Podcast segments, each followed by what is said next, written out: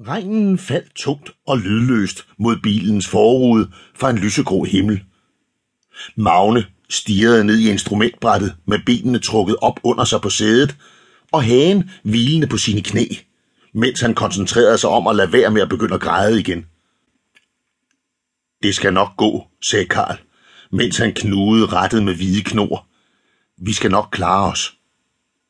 Ja, selvfølgelig, sagde Magne og forsøgte at smile. Han kunne høre optimismen i den gamle mands stemme slå ravner som isen over en bundløs sø. Der var ingen grund til at sætte den under pres lige nu. Han betragtede i smug sin morfar ud af øjenkrogen. Karl havde faktisk engang lignet ham selv en hel del, med det samme lyse hår, samme mund, samme blå øjne. Nu så han både træt og grå ud. Der var ikke meget tilbage af den kønne unge mand, Magne havde set på de sepiatonede fotografier fra dengang hans bedsteforældre var nygifte og lige havde købt det gamle hus ved Grønne Å. Der duftede af roser og våd jord i bilen. Magne så ned på sine hænder. Han havde ikke haft mulighed for at vaske dem endnu, og der sad stadig rester af den bløde muld i fugerne i hans håndflader. Linjerne var mørke og skarpe mod hans hud. Jeg har sat maleriet ind til dig, som hun bad om, sagde Karl med blikket rettet stift fremad. Du ved, det høje sorte et, der ikke forestiller noget, som hun sagde, du skulle have. Magne nikkede uden at svare. Hvad var der at sige? Hvis du vil, kan du blive hjemme fra skole i morgen, fortsatte Karl, stadig uden at se på ham. Jeg kan skrive en seddel. Ellers tak, sagde Magne. Vi er ved at lave et projekt, og jeg er nødt til at være med. Du kan vel tage en fridag? Helst ikke. De andre i gruppen bliver bare sure, hvis jeg ikke dukker op. Det er vel ikke, hvis du forklarer dem, hvordan det står til. Magne smilede så modet og rystede på hovedet. Han kunne ikke bebrejde Karl, at han ikke forstod det.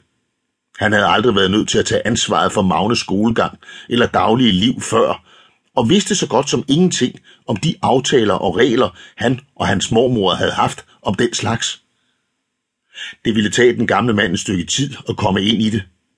Indtil da måtte Magne selv sørge for, at alting fortsatte som normalt. Jo, sagde han. For sit indre blik så han sine klassekammeraters anklagende ansigter. De er ikke så forstående. De kan ikke rigtig lide mig.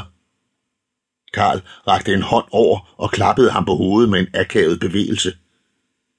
De lyder da som en flok sinker, sagde han.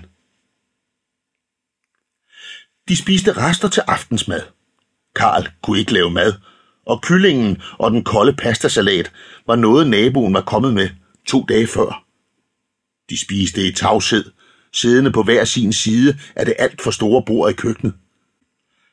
Mellem dem stod en vase med en enkelt rød rose i.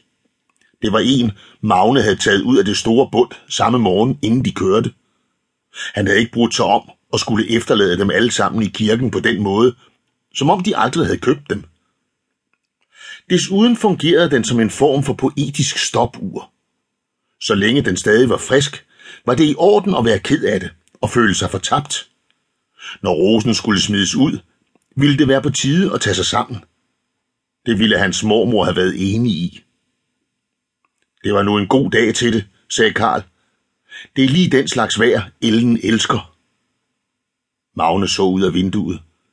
Regndråberne var store og bløde, og synes på en eller anden måde at falde langsommere end normalt. Kommer der noget tv, du vil se? fortsatte Karl. Magne rystede på hovedet.